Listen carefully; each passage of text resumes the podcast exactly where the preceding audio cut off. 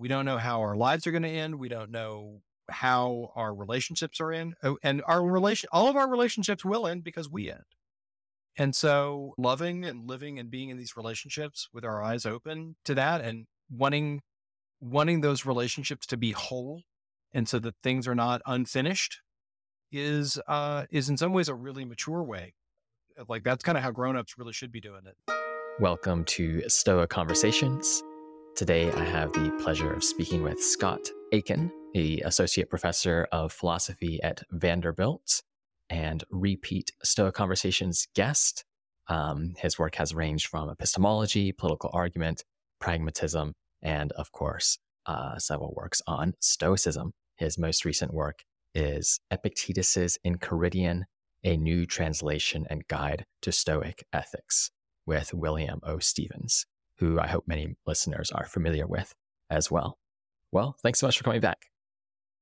Philip, thanks for having me. Uh, looking forward to this conversation. Uh, uh, we've we we and we we we have many things to pick up on. Yeah, always good to chat with you. And this time around, I thought it'd be interesting to explore, dive deeper on uh, following up on our last conversation, which concerns some of the objections you cover with William O. Stephens in your last book to Stoicism, and sort of using that as a starting point to think about okay, what is Stoicism? What are some of these objections?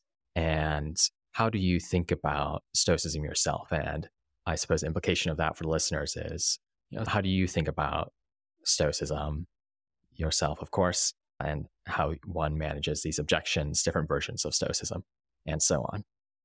So, a good starting point for that, I think, is just setting up what you think are some of the central tenets for the tra- traditional Stoic view, I suppose, uh, with a particular focus on the ones that you might think are most important uh, for either informing one's life or a general world view.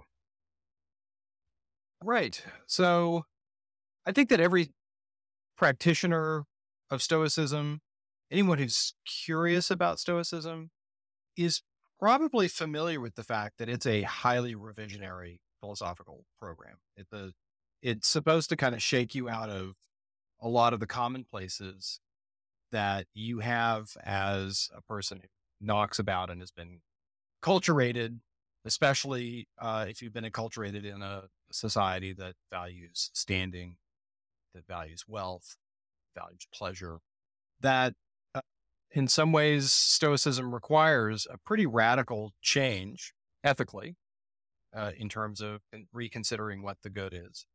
And it also requires a pretty radical revision in terms of how you manage your beliefs and what you think the world is like.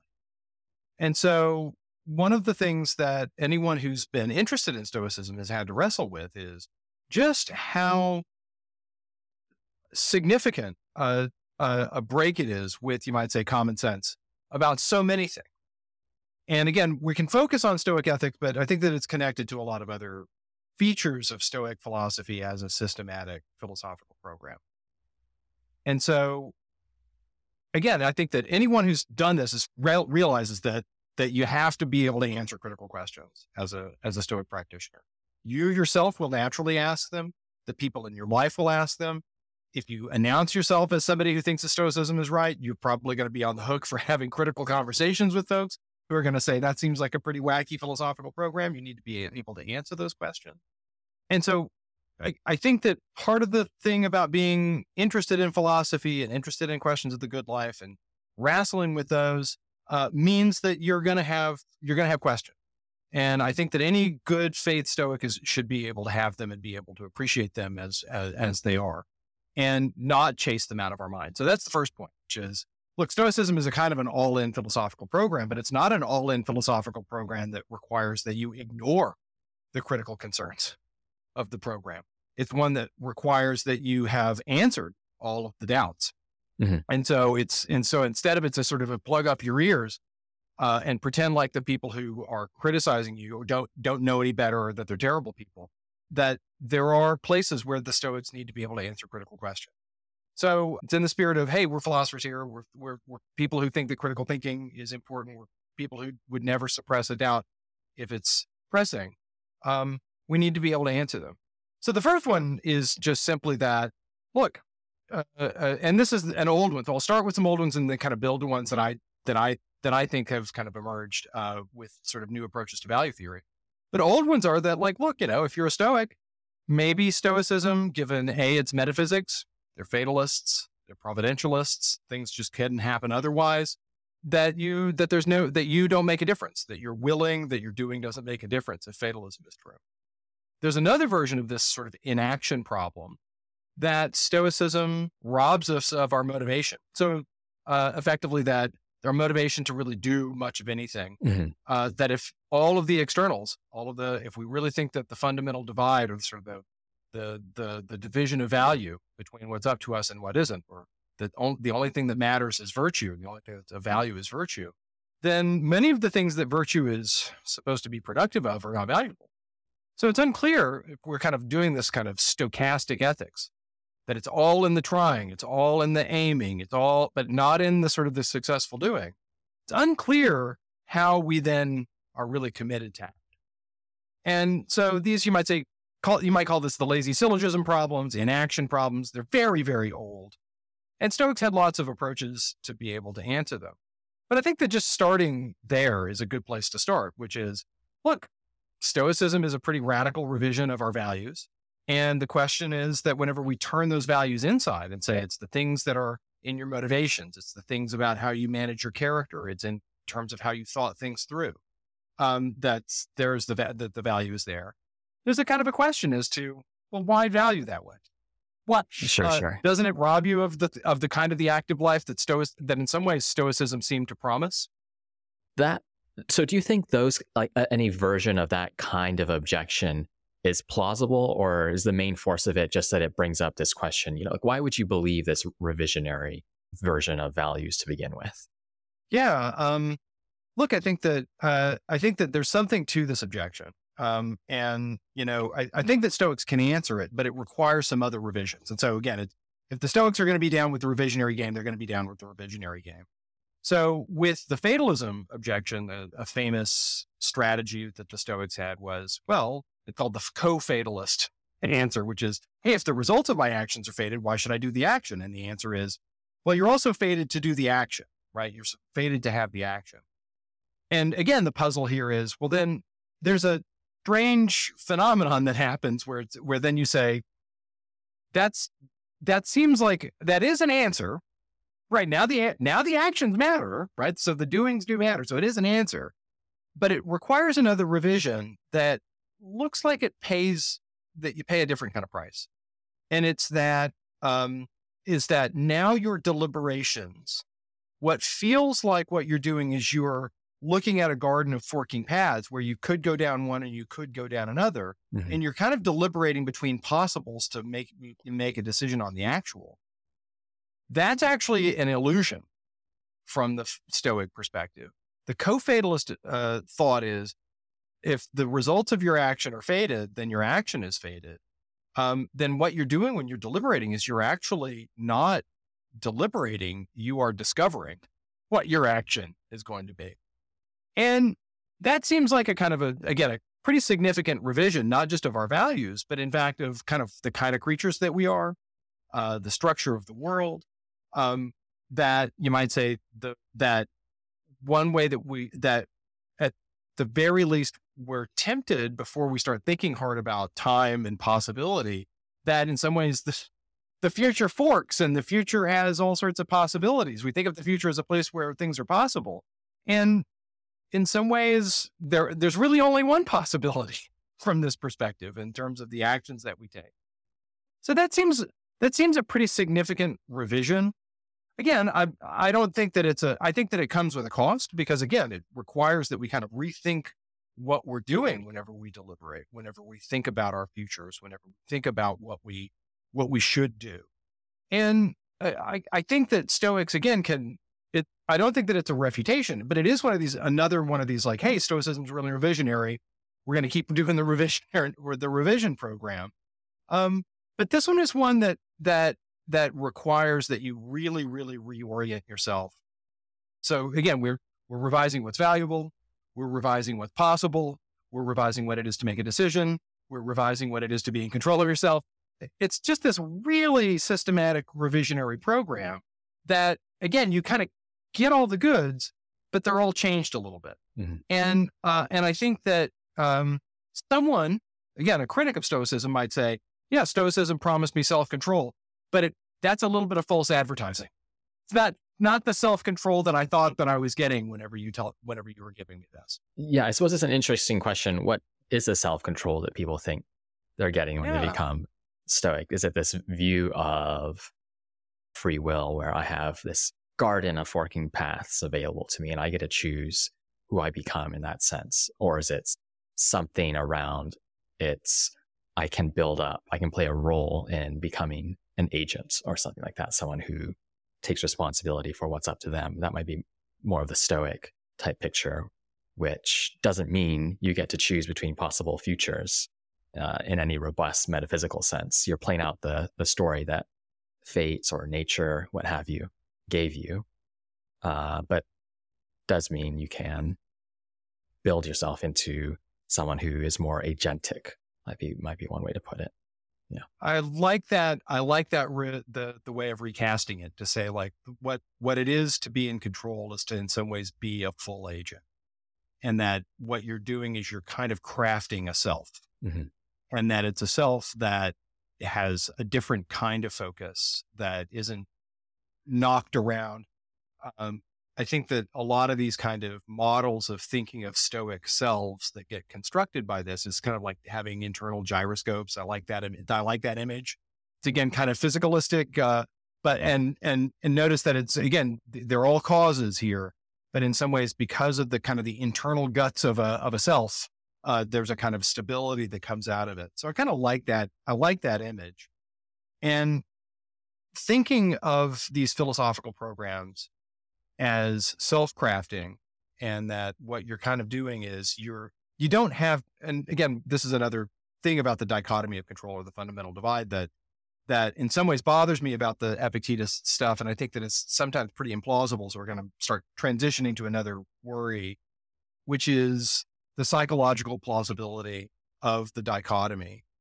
Um, thinking of your desires is up to you just is so deeply implausible. Um, I, like I just can't make myself like mayonnaise. I just like mayonnaise is gross. Um, I can't, I can't overcome that. And so I can't make myself desire to have mayonnaise on a sandwich.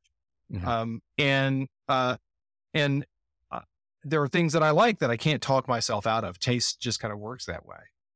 And so a lot of, and so, but there are other desires that it looks like you can have some kind of cognitive feedback on them. Um, and but notice, by the way, that it's always got to be indirect. You can't say something like, I don't, I, I want not to like this, and I've got good reasons not to like this, but you find yourself still liking it. Um, and what has to happen is that you ha- kind of have to work on yourself kind of in an indirect fashion. Um, beliefs are this way, desires are this way, that you can't just say something like, I need to have a different belief. You need to start providing yourself with evidence you need to start deliberating and thinking about the thing that is a desirable thing or an undesirable thing. And think about how, what the bads are in it. And it's in looking at those things or in looking at the evidence for the truth of something that you actually then achieve the control that you were looking for all along. But it uh, can only be done indirectly. You can direct your attention to evidence, to reasons, but it's in directing your attention that then you can then change your beliefs. But you can't directly change the belief. You can't say, I want to have this belief. You can only look at the evidence. And so the, the, one of the crucial things that I think is the case about the dichotomy of control or the fundamental divide is that it's really kind of an aspirational program. What, what you're doing as a Stoic when you're performing these exercises is developing more control over those things. Again, it can only be direct, indirect. You don't have direct control over your beliefs. You don't have direct control over your desires. You don't have direct control over what you want to do or even maybe what your will is. What you do have direct control over is your attention and what you pay attention to and what kinds of reasons then can push you around. So again, it's this indirect control. So what we do is we, in some ways, come at ourselves sideways with these exercises and coming at ourselves sideways with these exercises gives us the skills and gives and crafts us into the kind of the people that we want to be. Mm-hmm. Um, and so, you know, th- this is again the the sort of the this person crafting model, Chrysippus with the cylinders that roll. Um, what you're kind of doing is you're crafting a cylinder that again you can't make the cylinder, you know, roll roll straight unless you've crafted the cylinder. And I think that the same thing goes with us. We work on ourselves so that we know what kinds of bumps we're going to see. And we kind of craft ourselves in ways that we can handle those bumps better than if we hadn't crafted ourselves. But you can't do that in the middle of having the bump. You can do that only beforehand. So, um, so even even the Stoic again, I think that the Stoic dichotomy of control is an aspiration for Stoic. I don't think that I don't think that that's something that's just given to us with given the fact that we've got minds. I think that we've got indirect control over over those things, and that's something that it can be only an achievement, and it's not something that's sort of just that we start off with. That's the reason why Stoic exercises again are so useful for us. That we are not just crafting, we're crafting ourselves so that we're the kind of beings that we want to be, but we're also crafting ourselves as that we can we get better at the feedback loops that we create for ourselves whenever we think about ourselves, think about the situations, think about the kind of person that we want to be. Mm-hmm. Yeah. In some ways, I like the term the fundamental divide more. I think you and uh, William Stephens introduced. Yeah, Bill introduced and I. That. Yeah, Bill and I tried. Yeah, yeah, tried to kind of revise that, thinking that it was supposed to be a kind of a fundamental thing, but then we kind of take it back in the end um, so we're in this regard, we might be revisionary Stoics. We might like Stoicism is revisionary, but maybe we're revisionists. Again, I don't, I, I don't really have a view about whether or not Epictetus thought it was an achievement or thought it was something written into nature. I think that a lot of the places that we started uh, uh thinking about the Stoics is that Epictetus is saying it's something that we're doing. We're, we're thinking about nature. We're thinking about uh, and human nature, and you've got this divide, and it's fundamental about us.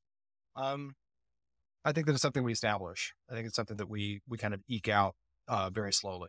So I would think about it in terms of there's this divide between impressions and then the faculties of uh, reflection and assent.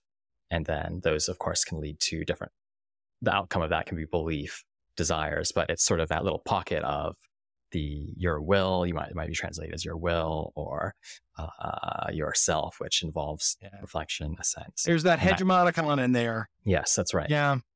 So yeah, I think, and I and Caleb, I really appreciate the way that you that you framed it there, which is what what what the training ultimately is is us managing how we respond to impression. Um, they are they're they're the way that the world appears, that they're they're the way that things appear to us, they're the way that values appear to us, they're the way that we appear to us. That what we're doing is we're and uh and the challenge for Stoics is the fact that we've been habituated to take the impressions a certain kind of way. We hastily take impressions to be a certain way.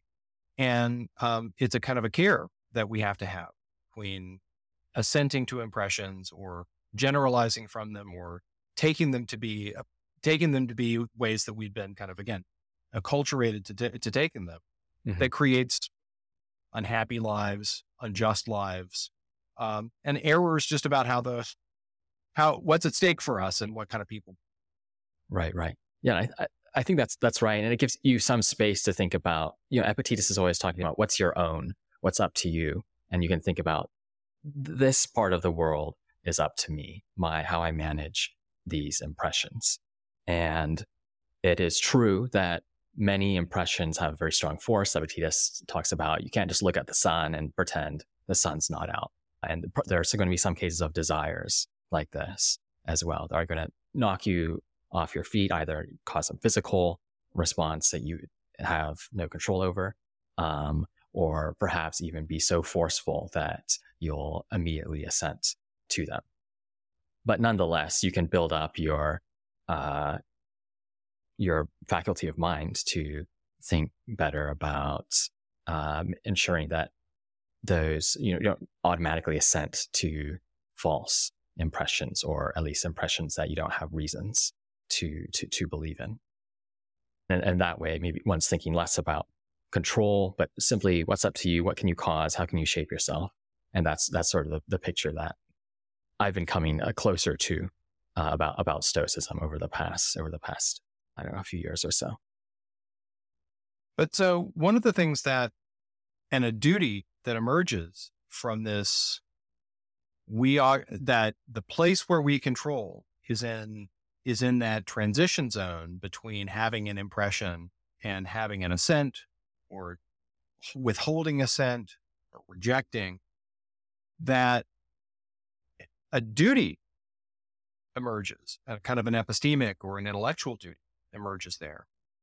And that the hard line with it, which I think is very plausible, which is this wise person doesn't opine, the wise person doesn't assent to impressions that aren't true and guaranteed to be true, these cataleptic impressions. And I think that that aspiration, you might say, believing, believing according to the evidence, that aspiration of a kind of an intellectual duty that we have to ourselves and to others. Um, uh, again, we've we've got to accurately judge what what our relations are. We've got to accurately judge what those what kinds of duties come along with those relations. We have to see the world right in order for us to do our duty and to be the kind of virtuous people that we need to be. So we have obligations again to ourselves and to others and to our duties to to to judge accurately.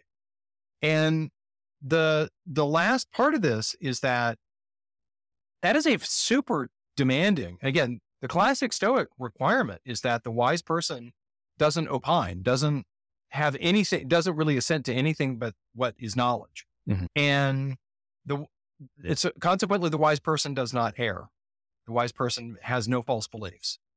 And when you think about that, you're like, on the one hand, you're like, okay, that's that's what the critical thinking program is. That's why Stoic logic is so important. That's why Stoicism has the kind of the epistemology it's got and the theory of knowledge that drives it. That the theory of knowledge just connects right up with the with this heavy duty intellectual, heavy duty intellectual duty.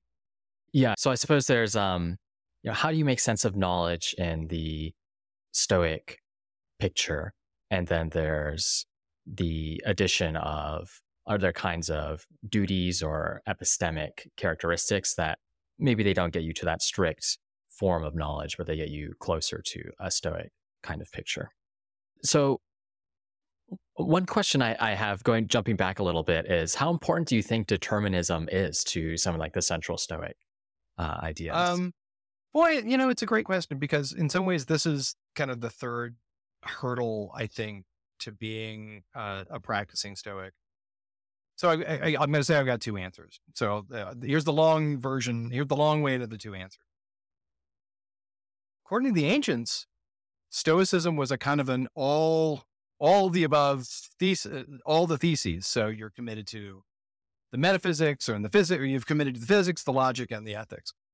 And what's that mean? That means that you're committed to the the the providentialist picture of the world. You're committed to the the the the fiery end and the restart. You're committed to um, the the theory of knowledge. You're committed to the logic. You're committed to the fundamental divide and the ethics. You're committed to the deontology.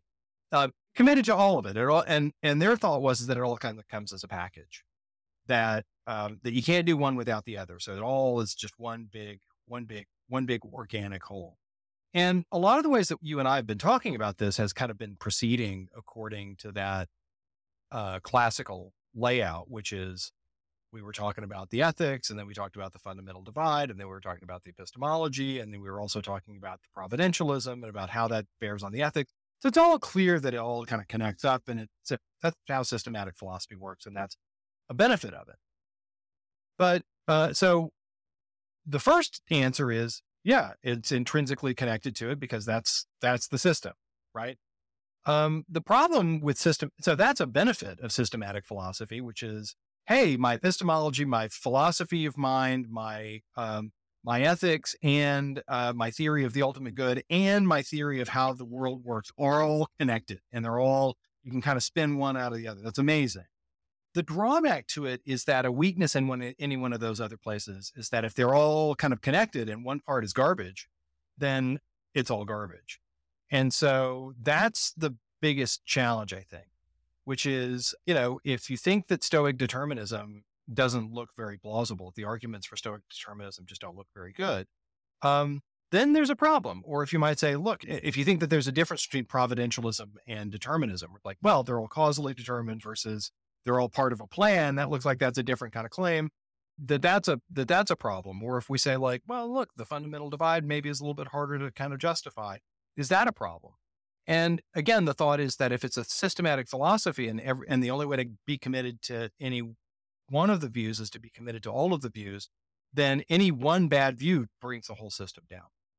And uh, a lot of folks, a lot of practicing Stoics are kind of in it for the ethics and not for the philosophy of mind, and they're not in it for the for the logic. I don't know a lot of practicing Stoics who are like, yeah, I'd really like to learn some developed propositional logic, and I want to I want a deeper theory of the lecta or mm-hmm. right Stoic like the theory Stoic theories of rhetoric are not selling like hotcakes, uh, but Stoic theories of emotions are.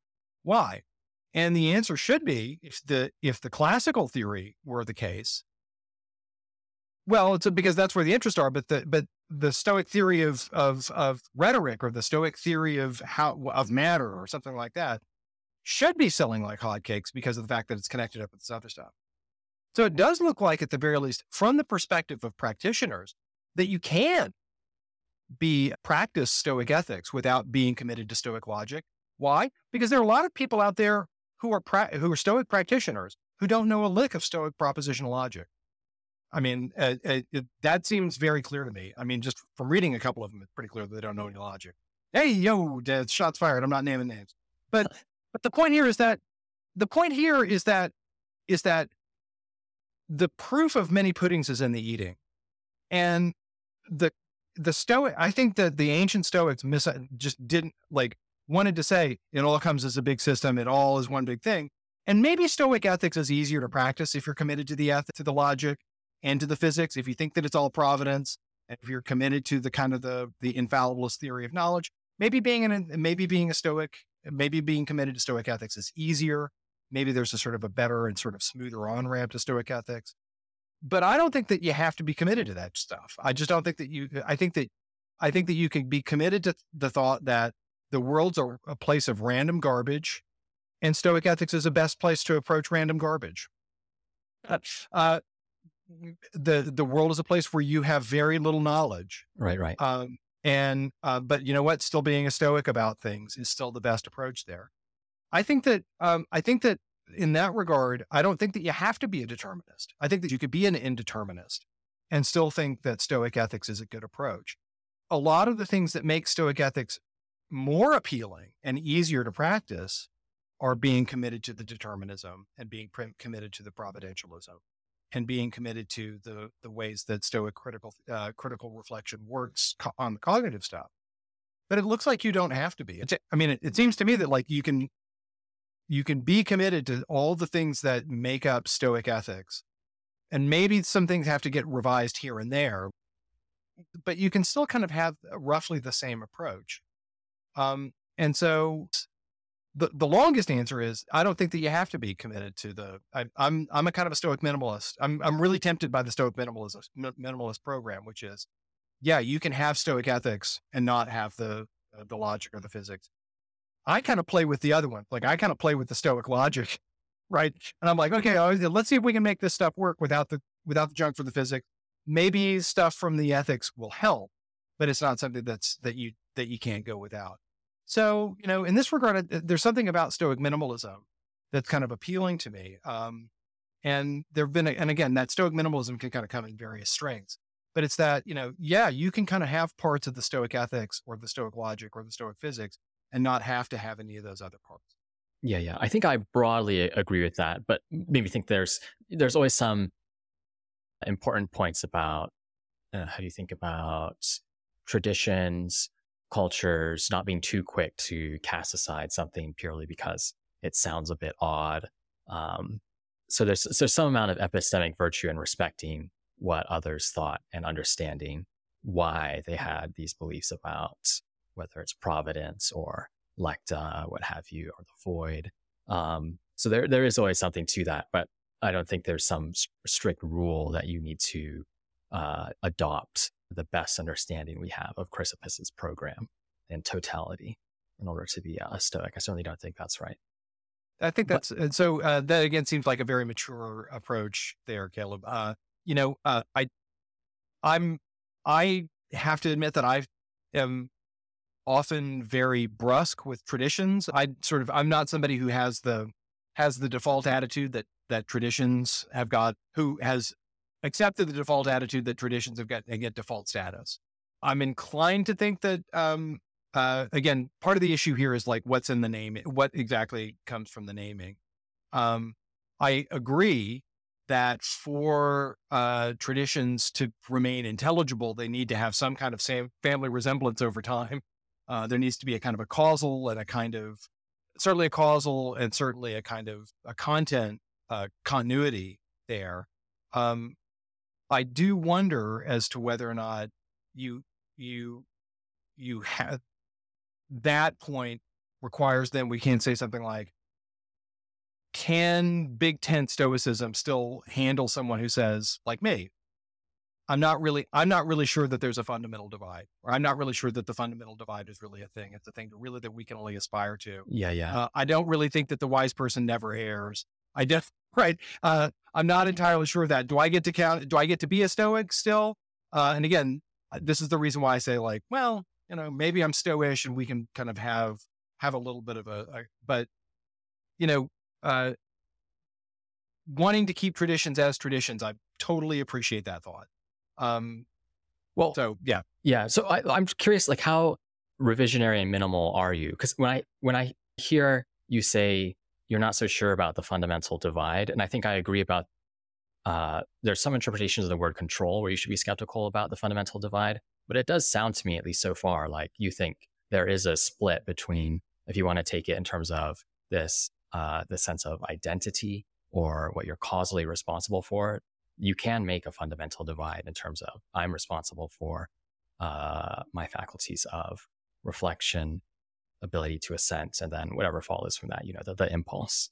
Um, like, do you think, and then I can say that is my own in the proper Epictetus style. Everything else is coming in from me or go, emerging out from my uh, ju- judgments. Yeah, th- I think that if we are tracing this in terms of responsibility or ways that we might sort of think of ourselves as being su- of of being successful at something, um, uh, yeah, I think that that's right.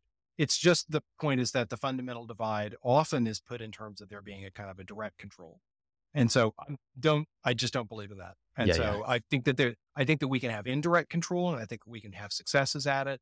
And so in that regard, yes, I do think that there is a fundamental divide. I just don't think that it's as the ancients had portrayed it to us, or at the very least as we might be heavily tempted to interpret them. Yeah. So, But but did Epictetus think that? Because I suppose he does think that that you yeah, I there that there are strong uh, impulses and you're sort of forced to believe them or impressions and so on. Uh, yeah, I think desires. that that's yeah. You think- don't have direct control over every. You don't have direct control over everyone. Yeah. That's right. So I mean, maybe when he's in coaching mode, he's and it's easily to interpret him as well, know, so there, everyone and so by the way, that's a this is another kind of case where it where it I think that given the fact that we've got the Encheiridion and then right, and I really like your expression coaching mode. That does seem like a real insight there because the rhetoric that he's using there is one that again is more hortatory than than theoretical. And sometimes it's really important to remember that. And I think that the same thing goes with Seneca. I think that Seneca is regularly not always arguing in propria persona, is often arguing in ways that makes it so that the point is accessible. And uh, and um, there are lots of points like in Ad Marcia where I'm like, that does that even look stoic? I, uh, and so is it recognizably stoic? I'm unsure. Uh, so uh, uh, I think that it's important that we as readers recognize uh, that our that our that our forebears had other had more purposes than just speaking to us. Right. Yeah. I always think that's yeah, that's important there.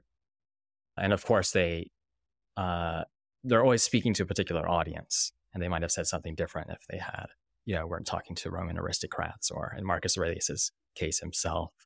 Uh, well, is there any other topic you want to touch on? We we last time uh, we we talked about something that uh, uh, and you pressed me on it, and I don't feel like I gave a good answer to it, and so I want to try again.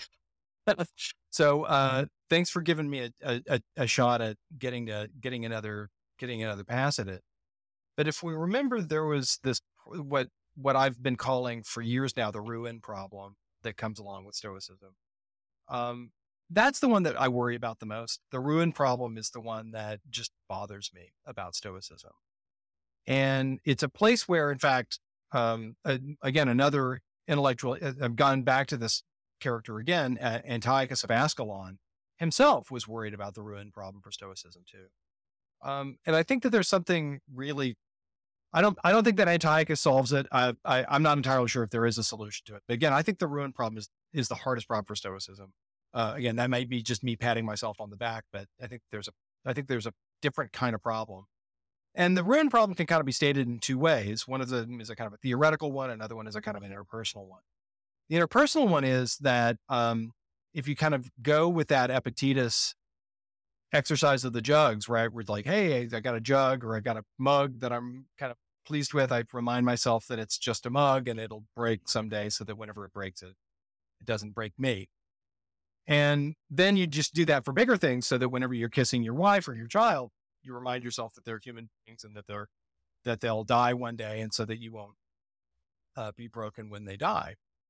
And um and the challenge isn't that I don't think that it's true that reminding yourself of the sort of the shortness of uh, your loved one's life makes it so that you don't love them anymore. Think like that. It doesn't ruin. It doesn't ruin that. It's the publicity of that. Them knowing you're a Stoic, uh, them knowing that you are preparing for them to be lost and that you, so that you won't be destroyed whenever they leave. It's that. It's so it's that you, it's not that it ruins it for you. It's that it ruins it for them. Um, mm. and here's another version of it. So that's the kind of the interpersonal practical version of it that it ruins the relationship whenever it's clear that you're doing that as a stoic that you say like you're kissing your wife or you're kissing your child and they're like they're imagining me dead right they're preparing for me to let them down or for me to disappoint them for me to hurt their feelings or for me to die and not be there for them and that's what they're thinking about now and that that seems to that seems to do something again this is the sort of the looping problem of the relationships and here's another version of it and this is the theoretical version which is stoicism is the view that that only virtue is the good the problem is that virtues are virtues. It seems to me that virtues are virtues. This just looks, I again, this just looks as clear a principle to me as there ever is in ethics, which is virtues are virtues because they're productive of good things. And it can't just be that they're productive of more virtues. Uh, it just seems to be kicking the can down the road. The reason why being a truthful person is a good thing is because of the fact that you tell the truth, right? There are true beliefs or true statements on the other side. The reason why I'm a, the virtue of reliability is that I come through. The reason why um, I, the virtue of hum- being humorous is a virtue is because of the fact that people get a laugh. That there are things outside and beyond the virtues that they're productive of that makes them good. Virtue can't be the only good because of the fact that virtues have got to be in that sort of I'm in a causal relationship and a reliable causal relationship to something else that's good that I'm productive of and I'm playing a role in making happen. And that just seems like it's just a like that just looks like that is just an utter and devastating objection to stoic value that just looks like it's totally it is such to use some sort of um, uh, gamer vocabulary that is such a headshot move on stoic value theory like i just uh, like uh, i i just find it a totally devastating objection and so once you sort of see these two versions of the ruin problem uh, run hand in hand which is being a practicing Stoic and being it being public, which is, hey, you're exercising the virtues. You're still kissing your wife. You're still doing all the nice things for her. You're still doing, but now it's just, it's not about her being happy. It's not about you feeling the pleasure in it. It's not about deepening this relationship. It's about you doing your duty to this person and reminding yourself that this will be the end. And so, despite the fact that your duties are comprised by your relations, doing your duties as a Stoic ruins the relations. Mm-hmm. The virtues, if they are not for the things that the virtues are productive of, actually seem to stand in the way of the product, the production of the things that the virtues are supposed to that make the virtues good. So that that just seems that just seems so bad for Stoicism, and it's one that it, it's again a kind of one of these problems that that that that again makes me makes me think that I'm not a stoic. Makes me think I'm a bad like either either I'm a bad stoic or not a stoic. not stoic at all. Yeah. not a stoic at all. Uh, Well, Well, I, I want to. I do want to say yeah. more about that that first uh, objection because Yeah. I, I think that's something we get haven't, after, man. we haven't touched on as much. Um, and then listeners can go back to our previous conversation for the the value problem because we, we we did dive into that. I I thought pr- pretty clearly and uh, in depth. The it's sort of interesting because that reminds me a little bit about an objection to some theories of morality that Bernard Williams has. He has this one thought too many objection to say like things like uh, utilitarianism or strict forms of moral thought, where you know, say you're in a loving relationship with someone, um, but if you're a utilitarian, you have this ethical ideal to be maximizing the good, whatever that is, and you might come come into positions where I don't know, should I betray my romantic partner's trust, and then you might ask, well, is what produces the most happiness, or something like that. And if you're just always asking that question for ordinary interactions, you might think, well, the best person, they don't, in one of Epictetus's famous stories, he says, you know, this great person, they didn't even deliberate about the matter. They didn't even think about whether they entertain Nero. Likewise, in your loving relationships, you shouldn't even deliberate about betraying the other person's trust. Uh, and these sort of ethical theories give either yourself one thought too many, or in the case of the ruin objection for Stoicism, where they're thinking about, you know, are, are they uh, less dependent on me or do they value even value me less because of their stoicism that uh, is adding this one additional thought you're always thinking about loss or protecting yourself instead of the relationship that could, could be potentially potentially corrosive so that's that's an i think an interesting interesting connection there Yeah, and a, and a really boy, a, a great observation that it's got a kind of a one thought too many um, element to it. Um, and it seems that the Williams line is regularly that it's not just it's is that it's it feels like it's corrosive to the kind of character that you're trying to build, Mhm. and it's corrosive to the relationship. Like you wouldn't tell your you wouldn't tell your significant other that you did the calculation to, Right, right? right. That's the so one part of the ruin problem is you might say the first personal version. The other one is the second personal version of the ruin problem. And I, and in some ways, I, I, I don't think that, so I think that the Williams one thought too many days has got a first personal problem that I don't think that the stoic version of the, of the ruin problem has got. I don't think that preparing yourself for the loss of a loved one sure diminishes your capacity to be present for them in the Mhm. moment, be able for those moments to still have um, significance and salience.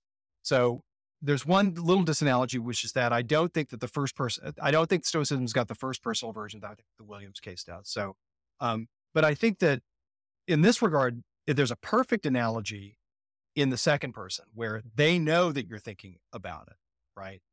Um, and I think that it's there that you get the the a version of the ruin problem. Now, here's a way that like again, this is more like a band-aid. I mean, I like this is me doing my best to be like, look, I I'm rooting for stoicism.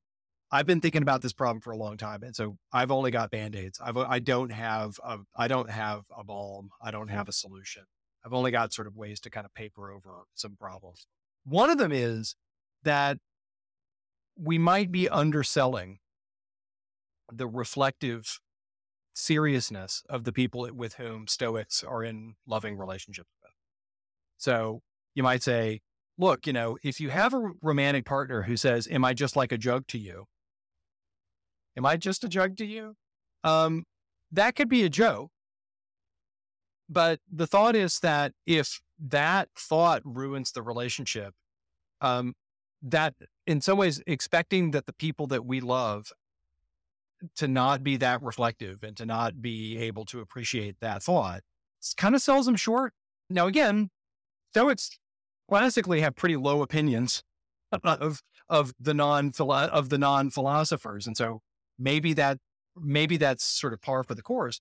But I don't think. But I think that if we think of the people with whom we share a lot of our lives as people that if they found out about our stoic the stoic attitudes that we have and the exercises that we go through, they might understand it. They might be able to see it and they might say, like, well, you know, that's, I don't think that that's right, but I think that they may actually have a higher tolerance for that the that looping version of the sort of the ruin Mhm. problem is really based on really low expectations of non-stoics. Yeah, that seems right to me because you were thinking about uh, what is the thought that the other person has in their mind? Is it that they wish the other person was, you know, the stoic was more dependent on them? That doesn't seem, that, then it seems like they're making a, a, a, mis- a kind of mistake. But is it more like the thought that maybe there's some amount of tragedy in the fact that this isn't the ideal uh, story where two people who are destined for each other, you know, meet one another and can't have a meaningful life without the fact that they met one another and uh, you know thank thank fate or nature or whatever have you that they did meet each other because otherwise you know everything would be terrible and you have sort of this you know so almost a, a cartoonish type version of romantic relationships but also some of our deeper fri- friendships I think as well have can can have this kind of character. Um, but I think there's a sense in which all of us are, are drawn towards those narratives where we think yeah, if, if my wife had ever met me, then probably she would have found someone else to, you know, fall in love with and start a family, perhaps. And there is this contingency, and it's something one, one is coming to terms with, whether one's a, a stoic or not. I, I, I would hope. Yeah. Yeah. And I think that um, given the fact that we all know that we we kind of don't we don't know how it's going to end. Right. You know, we don't know how our lives are going to end. We don't know how our relationships are in oh, and our relation all of our relationships will end because we end. And so um living with living and loving and living and being in these relationships with our eyes open to that to that and wanting wanting those relationships to be whole and so that things are not unfinished is uh is in some ways a really mature way. Like that's kind of how grown-ups really should be doing it not not like constantly pushing off the hey i'm going to be totally present with you as though maybe tomorrow may, like we don't know what tomorrow is for us. So um our lives need to be complete in every moment. Uh, that's kind of a marcus aurelius kind of thought Mm-hmm. but you know uh that's in some ways kind of what the what those what those exercises are supposed to do. So you know there there is a kind of a strategy of seeing this certainly from the first person maybe from the second person is deepening it um, the theoretical version is still one that, again, that if so far that so far this is just about like, okay, we've got we've got being a Stoic practitioner has the possibility, not that now, not the guarantee that it can sort of ruin the relationship or change the relationship in being in part of the relationship. The issue still is if the value of doing the duty for the ones with whom you're sharing your life is just for the sake of doing your duty. Again, the virtue is just the virtue is just the is the only good thing.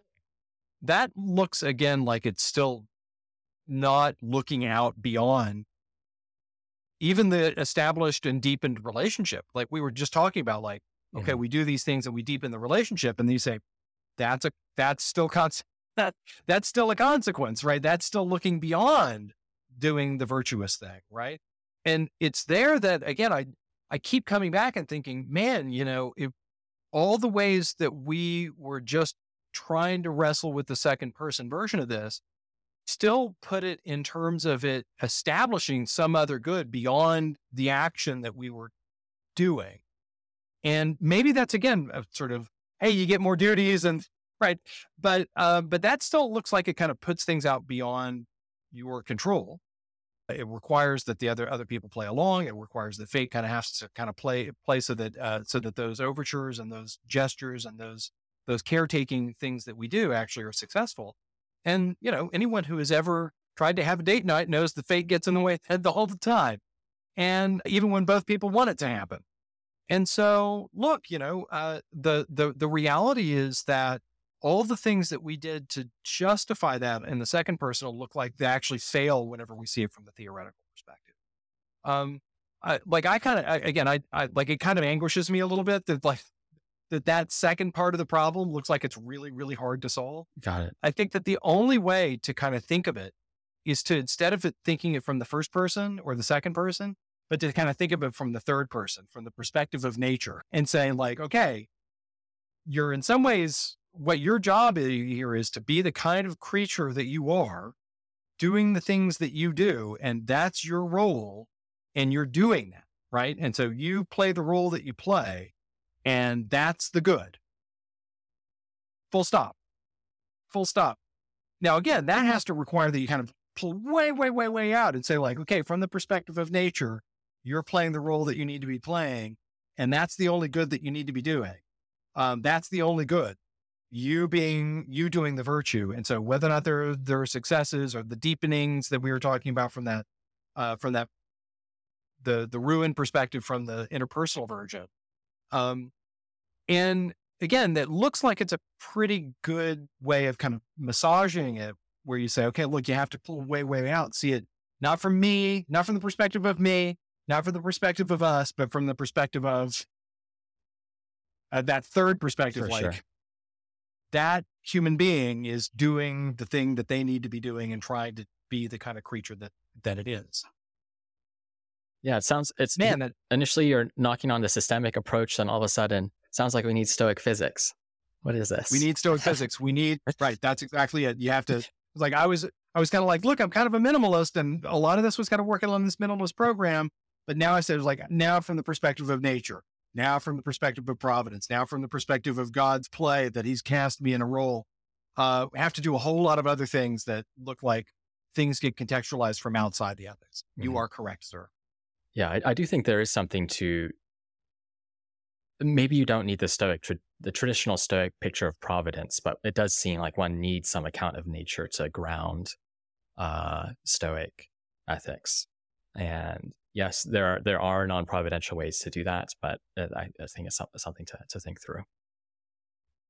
Excellent. Well, this has been a blast. I, I feel like I've I have a better sense of of some of these objections. What you think? Uh, I hope I pushed back uh, in a useful way uh, and touched on some of our disagreements in, in a productive manner.